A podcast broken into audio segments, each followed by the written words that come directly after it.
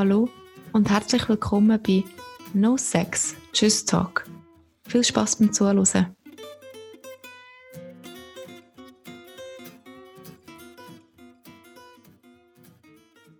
In der heutigen Folge geht es um Liebe und Sexualität bei Menschen mit einer Behinderung. Dafür darf ich mit der Cornelia Meissen reden. Sie arbeitet als Sexualpädagogin bei einer Fachstelle für Sexualpädagogik und Beratung in Zürich. Im Jahr 2017 hat sie selbstbestimmte Liebe gegründet. Hinter dem Namen steckt der Gedanke, dass Frauen und Männer mit einer kognitiven, körperlichen oder Sinnesbeeinträchtigung auch in der Liebe, in der Freundschaft und im Sex ein selbstbestimmtes Leben dürfen führen. Sie bietet in ihrer Praxis in Winterthur und auch extern ihr sexualpädagogisches Wissen und ihre Fähigkeiten in der Sexualpädagogik, in der Beratung und in der Weiterbildung an. Vielen Dank, Frau Meissen, dass Sie sich Zeit nehmen für das Interview. Danke vielmals für die Einladung. Sehr gerne.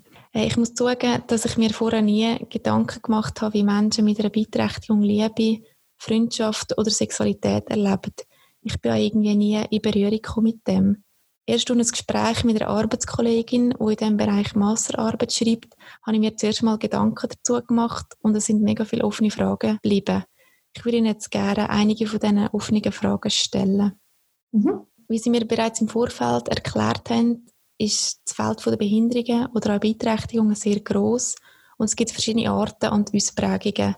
Sie selber reden von Ressourcen oder Schwierigkeiten, die wir Menschen alle haben. Können Sie vielleicht zuerst ein bisschen einschränken, mit welchen Ressourcen, Schwierigkeiten oder eben Beeinträchtigungen Sie am meisten zu tun haben? Ja, mache ich gerne. Also eben, ich gehe wirklich so ein bisschen davon aus, dass alle Menschen, wie Sie gesagt haben, Ressourcen und Schwierigkeiten im Leben haben. Also das unterscheiden wir uns ja nicht, ob wir, sage ich jetzt mal, eine Behinderung oder Beeinträchtigung haben oder nicht. Und darum habe ich mal erst, zuerst mal einfach mit Menschen zu tun. Also mit Männern, mit Frauen zu tun. Und ähm, in zweiter Linie äh, haben dann die Männer und Frauen, die meisten, die zu mir kommen, eben auch noch Beeinträchtigungen. Und das sind äh, eben einerseits kognitive Beeinträchtigungen, das können körperliche Beeinträchtigungen sein oder eben Sinnesbeeinträchtigungen sein, das heisst das Gehör oder dass sie nicht so gut hören oder gar nicht hören oder äh, eine Sehbehinderung haben oder so. Es geht dann um diese Arten von Beeinträchtigungen. Können Sie kurz Ihre Tätigkeit bei Selbstbestimmte Liebe beschreiben, was Sie da genau machen? Als Sexualpädagogin und Beraterin biete ich ein spezifisches Angebot an. Also einerseits sind das sexualpädagogische Schuleinsätze. Das mache ich meistens zwei und mit einem Mann zusammen.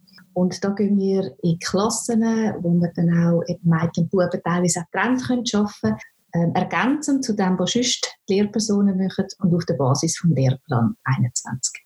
Das machen wir einerseits in den Tagessonderschulen und andererseits aber auch für Jugendliche oder Kinder, die integriert sind in die Regelklassen.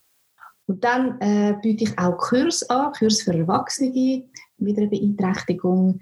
Ähm, das sind so Übungskurs, wo ich in Institutionen gehe und dort auch Themen rund um das Thema sexuelle Gesundheit oder auch sexuelle Recht und dann ist ein anderer Standbein die Weiterbildung.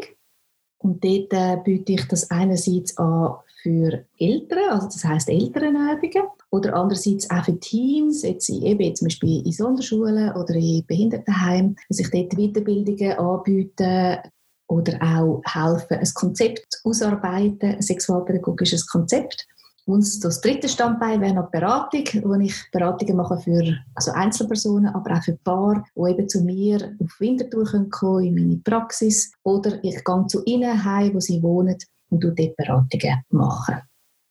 Das klingt sehr interessant. Erinnert Sie sich an ein lustiges Ereignis oder an eine Begegnung aus dem Berufsalltag? Ja, das ist, ist noch schwierig. Also eigentlich lustig haben wir es sehr oft. also das Thema Sexualität ist auch schön, wenn das verbunden ist mit dem Thema, also mit Humor. Es ist ja äh, auch ein Thema, wo, wo man es auch lustig haben aber dann, dass es natürlich auch ernste Gespräche gibt. Und von dem her ist es immer etwas, wo, wo auch mit Humor und mit lustigen Momenten verbunden ist. Aber jetzt ganz an eine spezifische Situation kann ich jetzt nicht gerade erinnern. Haben Sie das Gefühl, dass man manchmal kann, halt eben schwierige Situationen auch ein mit Humor dann verbessern oder probieren durch Humor das zu verbessern? Also grundsätzlich kann das sein, dass es mal helfen tut, Humor. Das kann ja auch eine Art Strategie sein, wie man mit etwas umgeht, mit einer Situation umgeht. Aber ich muss ganz ehrlich gesagt sagen, dass das die Arbeit, die ich mache, ich nicht als schwierig empfinde. Also es ist für mich sehr etwas, wo mir sehr Freude macht, wo mir äh, sehr viel selber auch gibt und wo jetzt nicht so eine, eine Schwere hat oder so schwierig ist für mich, so wie ich es empfinde tue, sondern wirklich auch etwas, äh, etwas Lichts hat, etwas sehr ähm, eine Arbeit auch, wo, ja, wo man wirklich auch in Beziehung kommt, gegenseitig, also ich mit meinen Klientinnen und Klienten und darum eben auch ja, ganz, ganz eine angenehme und schöne Arbeit eigentlich für mich ist. Was für Anfragen bekommen Sie am meisten bei selbstbestimmter Liebe? Ja, also seit, weil ich seit zwölf Jahren jetzt in der Sexualpädagogik vor allem auch tätig bin mit Kindern und Jugendlichen, sind im Moment Anfragen schon so, dass es vor allem aus Sonderschulen Anfragen gibt. Ähm, und es ist auch so, dass die Schulen immer mehr, auch in den Sonderschulen, nicht nur in den Regelschulen, dass sie finden, es wäre wichtig, dass eben nicht alle Themen mit ihnen als Lehrpersonen besprochen werden in der Schule, sondern dass eben auch noch jemand kommt äh, von extern, eine Fachexpertin, wo eben vielleicht auch Fragen anders kann beantworten kann, wo vielleicht eben auch persönliche Fragen von Schülerinnen und Schülern kann beantworten kann, wo ihnen dann wie ihre Rolle fast ein bisschen zu nahe ist. Und darum hat es dort relativ viele Anfragen, aber äh, dadurch, dass ich jetzt ähm, auch neuer noch einen, Beratungs-, einen fixen Beratungsraum habe, hat es auch dort immer mehr jetzt auch Anfragen bezüglich Beratung von Erwachsenen mit einer Beeinträchtigung. Das sind dann einfach so allgemeine Fragen eben zu Liebe und Sexualität. Das ist ziemlich breit, in dem Fall, die Fragen, die die Leute dann haben. Ja, ja, genau. Das ist, denke ich, ganz wichtig. Also das Thema Sexualität, das ist ja also sehe ich jedenfalls extrem breit an. Also es, ist eben, es geht um den Körper, es geht um Beziehungen aufnehmen, Beziehungen leben, es geht um den Sex an sich zu leben. Und da gibt es ja auch ganz viele unterschiedliche Formen. Es geht um sexuelle Identität, es geht um Verhütung, es geht um ähm, sexuell übertragbare Krankheiten, es geht um Medien. Ja, also es gibt noch mehr Themen. Frauenarzt, Mannarzt besucht, also ganz viele verschiedene Themen. Und, und zu all diesen Themen dürfen Kinder, Jugendliche wie auch Erwachsene auch Fragen stellen.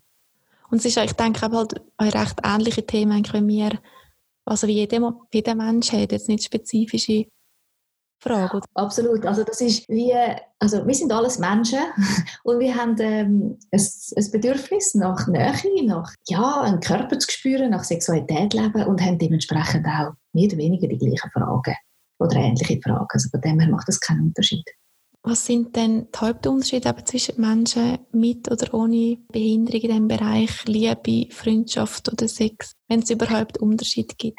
Ja, genau. Also ich habe so das Gefühl, eigentlich gibt es ja gibt's keinen Unterschied. Also das, was man sich vorstellen kann, was passiert, vielleicht beim Sex bei Menschen ohne Behinderung, passiert eben auch bei Sex bei Menschen mit Behinderung. Also es ist so vielfältig und divers, wie wir halt Menschen sind. Ähm, und das ist bei allen eigentlich so. Äh, es gibt vielleicht einen Unterschied, wo doch noch wichtig ist zum, zum Benennen. Und das ist das, dass Menschen mit Beeinträchtigung behindert werden durch Gesellschaft. Das heißt eigentlich auch zu uns, ihre Sexualität auszuleben. Und das passiert uns weniger. Also, und ihnen eben schon. Und das ist das, was es eben auch so schwierig macht. Es ist meiner Meinung nach nicht unbedingt ihre eigene Beeinträchtigung, die es schwierig macht im Thema Sexualität, sondern eigentlich, dass sie durch Gesellschaft, durch uns behindert sind, ihre Sexualität auszuleben. Und das spüren die Leute dann an. Also wenn das sie das Gefühl haben, sie sind anders und sie können es nicht gleich machen wie wir. Also ein bisschen so. Ich glaube schon, dass, sie, dass äh, Menschen mit Beeinträchtigung das, das auch zu spüren bekommen und das auch merken. Also ich habe auch schon gehört an, an einer Infoveranstaltung, wo wir so einen Kurs anbieten dass auch Männer und Frauen mit Beeinträchtigung gesagt haben, ja, dass sie ja das gleiche Recht haben und sie dürfen das auch und, und sie finden das wichtig, dass, dass sie auch Informationen bekommen zum Thema Sexualität und von dem her, ja, glaube ich schon auch, dass das teilweise auch spürbar ist. Von einer Kollegin weiß ich, dass es auch schon passiert ist, dass eben Menschen, die halt in einem Heim leben, sich auch schon in Pflegerinnen oder Pfleger verliebt haben. Und ist das oft der Fall, dass sich eben Leute mit einer Beeinträchtigung in Pflegerinnen oder eben halt in Menschen wie ich, sage ich jetzt mal, verlieben? Oder ist es eher so, dass sie sich in Menschen verlieben, die vielleicht die gleiche Beeinträchtigung haben? ja, wie ist denn das so mit Verlieben? ich habe, also schlussendlich glaube ich, egal, also Menschen mit und Menschen ohne Beeinträchtigungen, wir verlieben uns meistens dort, wo wir uns öfters aufhalten. Das heißt entweder irgendwo, wo wir wohnen, wo wir arbeiten oder wo wir die Freizeit verbringen. Und ich glaube, das ist bei Menschen mit Beeinträchtigungen nicht anders. Also, und dass es dann halt auch passiert, dass man vielleicht sich mal kann in, in einen Mitarbeiter oder Mitarbeiter verlieben ja, das kann dann passieren. Das passiert vielleicht bei uns auch, dass wir halt uns mal in einen Teamkollegen oder Teamkollegin oder ja, vielleicht sogar in die Chefin oder den Chef oder so oder was auch immer verlieben. Also ich denke, das hat vermutlich eher so ein bisschen auch mit dem zu tun. Und jetzt habe ich gerade äh, den Boden verloren. Oder ob sich andere Leute verlieben, die die gleiche Beeinträchtigung haben. Ah, genau, genau. Und da glaube ich, dass es so ist. Also wir tun uns ja auch nicht automatisch äh, jemanden verlieben, der auch die gleiche Augenfarbe hat wie wir. Von dem her muss das überhaupt nicht sein. Also es ist nicht, wie nicht relevant. Also ich suche auch nicht jemanden, der zwingend gleichen Charakter oder gleiche, ich weiß nicht was, Haarfarbe oder was auch immer zu tun äh, hat. Also von dem her würde ich jetzt das nicht so unterstreichen. Aber es gibt ja verschiedene Beeinträchtigungen. Können Sie sagen, bei welchen Beeinträchtigungen dass es am schwierigsten ist, eben im Bereich von Liebe und Sexualität zu arbeiten oder zu betreuen? Ja, also ich empfinde es eben nicht als schwierig, wie ich vorher gesagt habe. Oder? Für mich ist das eine sehr, sehr eine schöne Arbeit. Von dem her ist es für mich grundsätzlich nicht schwierig, mit Menschen mit Beeinträchtigungen zu arbeiten. Auch nicht schwierig, Menschen mit ohne Beeinträchtigungen zu arbeiten. es ist vielleicht höchstens dann schwierig, wenn es schwierig wird, miteinander zu kommunizieren. Und das hat ja auch mit mir zu tun. Also manchmal ist es vielleicht so, dass ich Gebärdensprache eben nicht kann oder zu wenig kann, dass ich kann kommunizieren und dann wird es vielleicht schwierig. Oder wenn ich zu wenig Gebärden kann in der unterstützten Kommunikation, jetzt mit jemandem, der vielleicht weniger Lautsprache hat, sondern eben mit Gebärden kommunizieren tut. Und dann empfinde ich das finde ich als schwieriger, ähm, dann miteinander können ins Gespräch kommen oder herauszufinden, ja, was die Bedürfnisse sind oder wie ich kann unterstützen und wie ich kann helfen Aber das hat nichts in dem Sinn miteinander zu tun, mit der Art von der Beeinträchtigung oder so, sondern mehr eigentlich das, was zwischen uns dann läuft. Sind Menschen mit einer Beeinträchtigung offener im Umgang mit so Themen? Oder ist es so ein bisschen ähnlich, sage ich jetzt mal, bei uns in der Gesellschaft, dass es eher halt ein Tabuthema ist, dass man eher nicht über das redet oder sind sie offener? Ja, also eben Menschen mit Beeinträchtigung schaue ich als Teil unserer Gesellschaft an und darum sind sie natürlich auch von dem Tabu betroffen. Aber ich glaube, wie sie das selber empfinden und ob sie jetzt da offener können umgehen mit dem Thema oder nicht, hat auch bei uns ja sehr fest damit zu tun, wie wir aufgewachsen sind. Also wie, was haben wir mitbekommen in unserem Elternhaus? Was für Wert und wie, ich weiß auch nicht, ist, sind unsere Eltern, haben wir sie einmal Nacht gesehen oder ähm, ja, haben wir können darüber reden, über das Thema Sexualität, die Heime, hat es überhaupt Gespräche gegeben und so geht es ja eigentlich auch Menschen mit Beeinträchtigung, wenn sie das schon haben und einen offenen Zugang gehabt haben oder bekommen haben, auch durch das Elternhaus, die Heime oder auch nachher dann wird sie dann auch nachher einfacher fallen. Und so geht es eigentlich bei uns auch. Also eben wirklich recht ähnlich, wie wir alle so sind, genau. Gemäss in der Schweiz haben eben, wie gesagt, alle Menschen mit einer geistigen Behinderung, wie fast wir alle, das Bedürfnis nach Zärtlichkeit und Sex. Zeigt sich das aber bei diesen Menschen vielleicht ein bisschen anders? Aber sind sie vielleicht ein bisschen direkter oder sind dann schneller mal geht ein bisschen näher bei dieser Person oder, oder lenken sie vielleicht schneller an, weil sie das vielleicht eben ja, ein bisschen anders zeigen als wir zum Beispiel? Ja, eben, also ich, ich habe vorher schon gesagt, eben das Bedürfnis ist bei uns allen da, nach Nähe, nach Zärtlichkeit und so weiter und so fort. Bei den einen mehr, bei den anderen weniger. Und ich glaube einfach, es gibt sehr viele Mythen noch, was äh, Menschen mit Beeinträchtigungen auch anbelangt. Also man hört zum Beispiel immer wieder, dass Menschen mit Beeinträchtigungen sind eh asexuell, die haben sowieso kein Bedürfnis. Dann hört man auf der anderen Seite Leute, die sagen, ja nein, aber ähm, die sind ja so triebgesteuert, eben, die gehen gerade auf alle zu und umarmen immer alle und so. Und ich glaube, das ist einfach nicht die volle Wahrheit. Also weder sagt noch das andere. Und ich denke auch, bei Menschen ohne Beeinträchtigung gibt es ja auch Leute, die, sage ich jetzt mal, schneller jemanden umarmen tut oder wo, wo selber von sich aus sagen, ja, sie sind asexuell und haben in dem Sinne auch, sage ich jetzt mal, kein Bedürfnis, beispielsweise Geschlechtsverkehr zu leben, aber vielleicht schon mit jemandem zu kuscheln und zu umarmen. Also da gibt es ja auch eine enorme Vielfalt und das ist bei Menschen mit Beeinträchtigungen wirklich genau gleich. Sind so Menschen früher mit diesen Themen wie Sex oder Liebe konfrontiert oder ist das sehr individuell? Also man sagt ja eigentlich in der Sexualwissenschaft, dass wir eigentlich als sexuelles Wesen, sexuelles Wesen auf die Welt kommen. Und von dem her haben wir schon von Kind an, von Baby an Bedürfnis nach Nähe. Und natürlich nicht so wie wir als Erwachsene, sondern Babys geniessen auch zum Beispiel den Körperkontakt haben mit, mit dem Mami, mit dem Papi. Und man weiß ja auch, dass das auch braucht und wichtig ist, weil ähm, ja, wenn es das Baby nicht hätte, dann würdest du einen Schaden davon tragen. Also die, die, die Körpernähe, die braucht es auch. Und darum ist es etwas, was eigentlich in uns innen ist. Und das ist nicht ja, früher äh, bei Menschen mit Beeinträchtigung, sondern es ist einfach bei uns Menschen eigentlich, bei allen von Anfang an eigentlich da. Jetzt haben Sie vorhin gerade ähm, die Eltern schon mal angesprochen. Die spielen ja eine recht wichtige Rolle in der Sexualerziehung mhm. und auch halt bei Menschen mit Beeinträchtigung. Was müssen Eltern von Menschen mit einer Beeinträchtigung wissen oder wo brauchen sie Unterstützung oder Betreuung bei solchen Themen? Also ich glaube eigentlich ganz fest, dass Eltern ja grundsätzlich eigentlich das Beste wollen für ihre Kinder.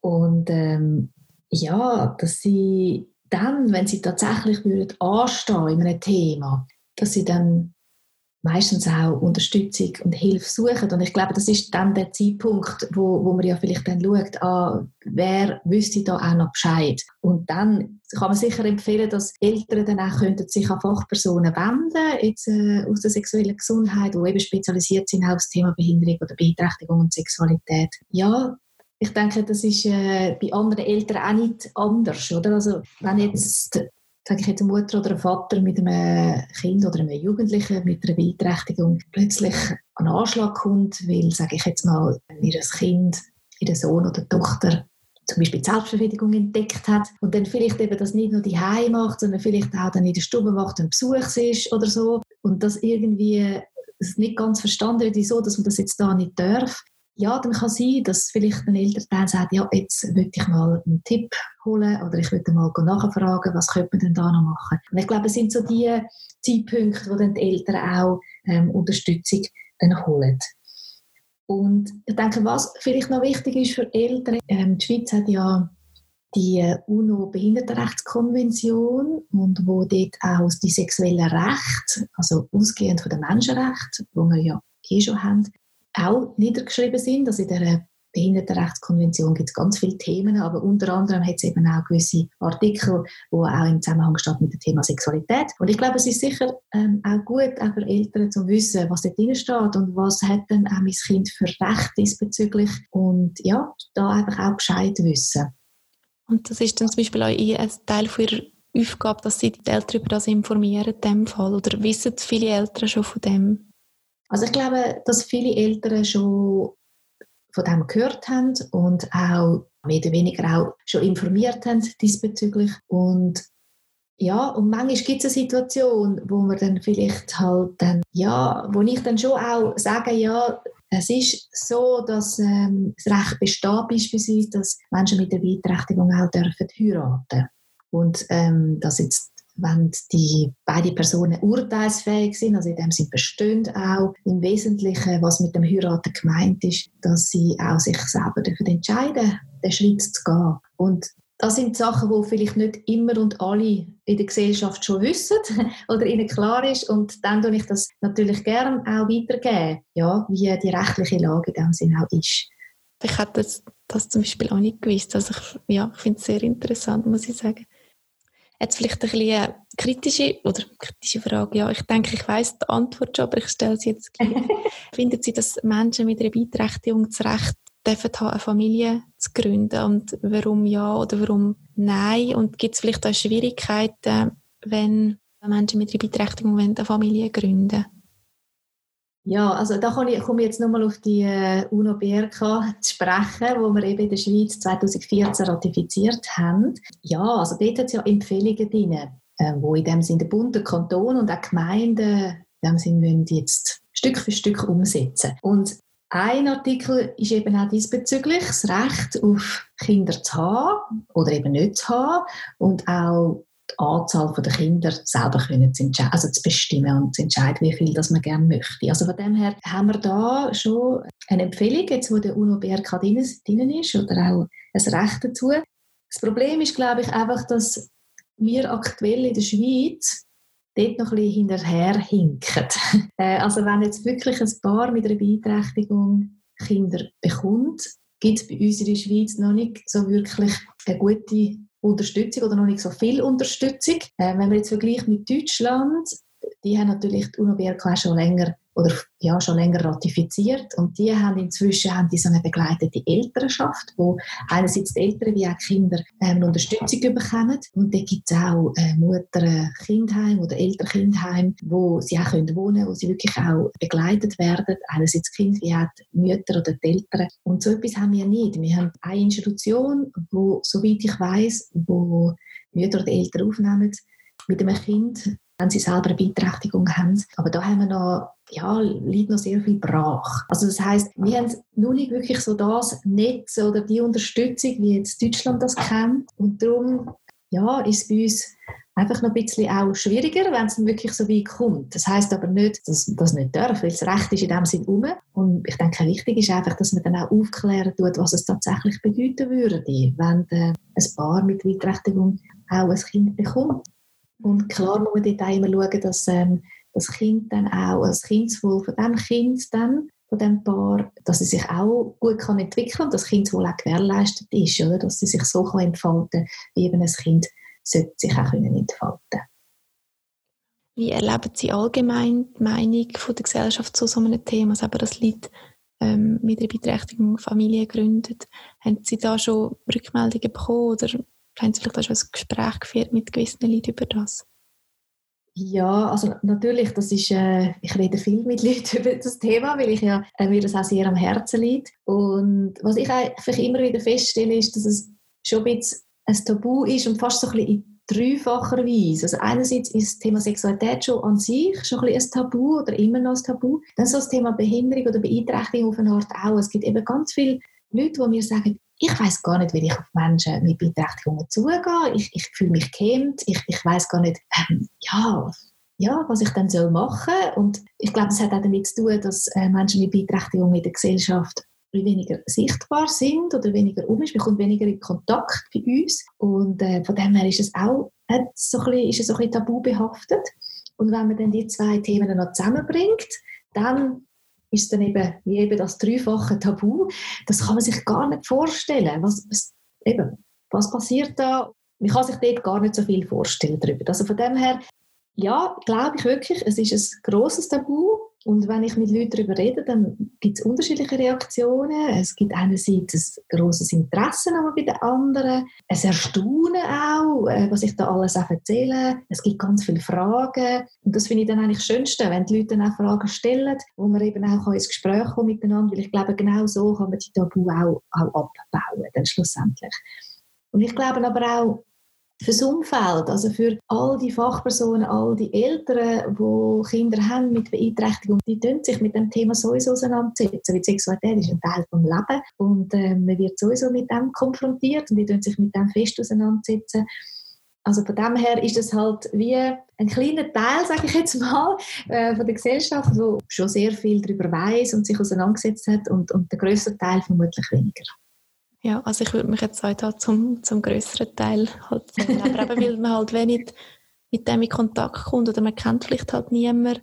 Mhm. Ja, und aber ich muss sagen, dann macht man sich halt die Gedanken gar nicht. Wenn Sie sagen, eben viele Leute wissen dann gar nicht, was passiert oder können Sie dann sagen, was jetzt konkret eben bei Leuten passiert, die jetzt eine Familie gründen? Oder ist dann das sehr verschieden zu einer, sag ich mal, 0815 Familie? Ich sage immer das Gleiche. Also eigentlich sind die Ähnlichkeiten viel größer, als man meint, äh, zwischen Menschen mit und Menschen ohne Beeinträchtigung. Beziehungsweise eben, wir sind ja auch so individuell, dass es auch wieder sehr viel Unterschied gibt. Eben der Unterschied ist vielleicht einfach ein bisschen, dass bei Menschen mit Beeinträchtigung sehr viel mehr Leute vielleicht reden oder mitreden, sage ich jetzt mal dass es vielleicht mehr Leute braucht, die auch sie unterstützen, um ihr Recht einfordern oder ihr Recht auch wahrzunehmen. Und das ist vielleicht der, der Unterschied. Und dort äh, gibt es, wie gesagt, wie vorher gesagt, gibt es einfach noch sehr viel weniger und ich hoffe, dass es in den nächsten Jahren noch viel mehr Unterstützungsangebote gibt. Ja, dass, wir, dass es wie so selbstverständlich auch wird und kein Problem ist und wir auch nicht mehr darüber reden, wie es allen klar ist. genau. Ja, genau. Also bisschen, sagen, man kann, man es vielleicht vergleichen wie so ein bisschen mit homosexuellen Paaren oder dass die da dass es dann irgendwann normal ist oder hofft man, dass es dann normal ist, dass die halt eine Familie gründen. Genau, ich glaube, es gibt, es gibt viele Themen bei uns oder, ja, in, der, in der Gesellschaft, wo also die, das ist ja Paar, wo, ähm, also Frauenpaar oder Mannenpaar, das hat schon seit ewigen Zeiten, gibt es schon immer, aber ähm, ja, dann plötzlich wird es in der Gesellschaft noch mehr thematisiert, jetzt auch mit dem Thema äh, Transgeschlechtlichkeit zum Beispiel, wo jetzt auch viel mehr in den Medien ist, oder eben jetzt gibt es einen Podcast, jetzt auch das Thema über das jetzt, also es wird einfach mehr auch darüber geredet und dann hat man das Gefühl, ah, es kommt vielleicht auch mehr vor, aber das ist gar nicht unbedingt der Fall, sondern es wird einfach mehr darüber geredet und irgendwann wird es so wie normal, wenn man darüber redet und ähm, ist es nicht mehr speziell. Und irgendwann ähm, eben, wenn man dann nicht mehr darüber redet, dann denke ich, sind wir dann bei der Normalität angekommen, oder? Genau, genau. und jetzt sind wir halt auf dem Weg. Jetzt noch zur letzten Frage. Was meinen Sie, was müsste sich ändern jetzt äh, in der Gesellschaft in diesem Bereich? Müssen wir eben mehr darüber reden, wie Sie schon gesagt haben? Müssen wir die Bevölkerung mehr aufklären? Oder gibt es andere Vorschläge, die Sie, die Sie denken, die man umsetzen müsste? Ich glaube, darüber reden ist sicher sehr wichtig. Ja, also das, äh, eben, wie, wie, ich vorher gesagt habe, ich glaube, mit dem, dass man Fragen stellt und darüber redet und ins Gespräch kommt miteinander, das hilft einfach auch, ein Tabu irgendwann dann aufzulösen. Und das andere ist halt einfach auch, dass es wichtig wäre, finde ich, dass Menschen auch mit Beeinträchtigungen mehr präsent sind in unserer Gesellschaft, eben, dass sie mehr in den Medien sind. Also es gibt ja kaum Bilder von Menschen mit Beeinträchtigungen, geschweige denn im Thema Sexualität. Ähm, ja, sie sind gleichwertige Mitglieder von unserer Gesellschaft und von dem her finde ich, können sie genauso in dem Sinn präsent sein in den Medien und da finde ich ja so ein Appell an die Medien, dass sie auch dort ähm, halt vielleicht auch mal andere Bilder brauchen, wie jetzt nur irgendwie ein Supermodel also ich denke, dass man einfach äh, eigentlich die Gesellschaft so divers sollte abbilden, wie sie tatsächlich ist. Aber das ist nicht nur beim Thema Menschen mit Beeinträchtigung. Also es hat ja auch noch andere Gruppen, die oftmals in den Medien nicht so abgebildet sind. Und schlussendlich, glaube ich, ist es wichtig, dass man aufeinander zugeht und dass man sich gegenseitig kennenlernt. Und dann verschwindet ganz viel Hemmungen. Da bin ich ganz überzeugt. Also, äh, wenn man mal ähm, vielleicht auch mit, ja, mit einer Frau oder einem Mann, mit einer sage ich mal, sichtliche Behinderung oder Beeinträchtigung sieht an der Bushaltestelle oder was auch immer und einfach mal so ein normales Gespräch und dann merkt man plötzlich, ja, das ist doch super, jetzt haben wir gerade ein gutes Gespräch miteinander und dann nachher verfliegen nämlich all die Bedenken, die wir haben. Und ja, also das finde ich auch sehr etwas wichtig, also so ein bisschen auch den Mut machen, um einfach mal aufeinander zuzugehen. Und das andere ist schon, ähm, einfach so die eigenen Normen und Werte immer wieder so ein zu reflektieren, unsere Haltung zu reflektieren eben, wo wir selber ähm, eben verunmöglichen vielleicht auch, dass Menschen mit Beeinträchtigung und Sexualität können leben können. Ja, dass wir so ein bisschen wieder überlegen, was ist mein Anteil an dem Ganzen dran.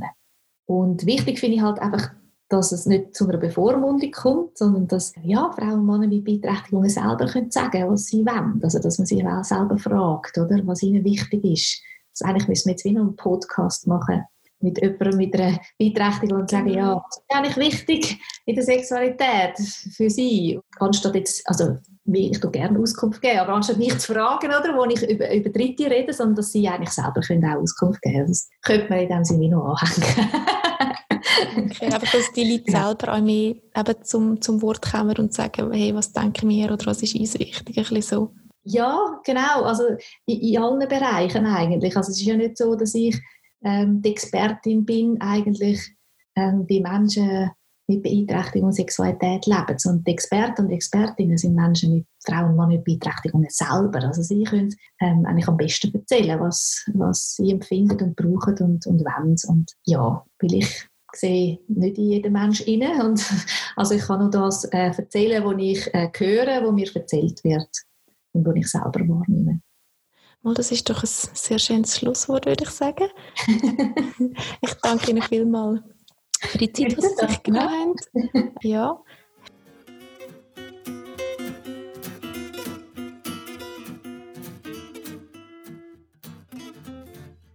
Merci vielmals fürs Zuhören und bis zum nächsten Mal bei No Sex. Tschüss Tag.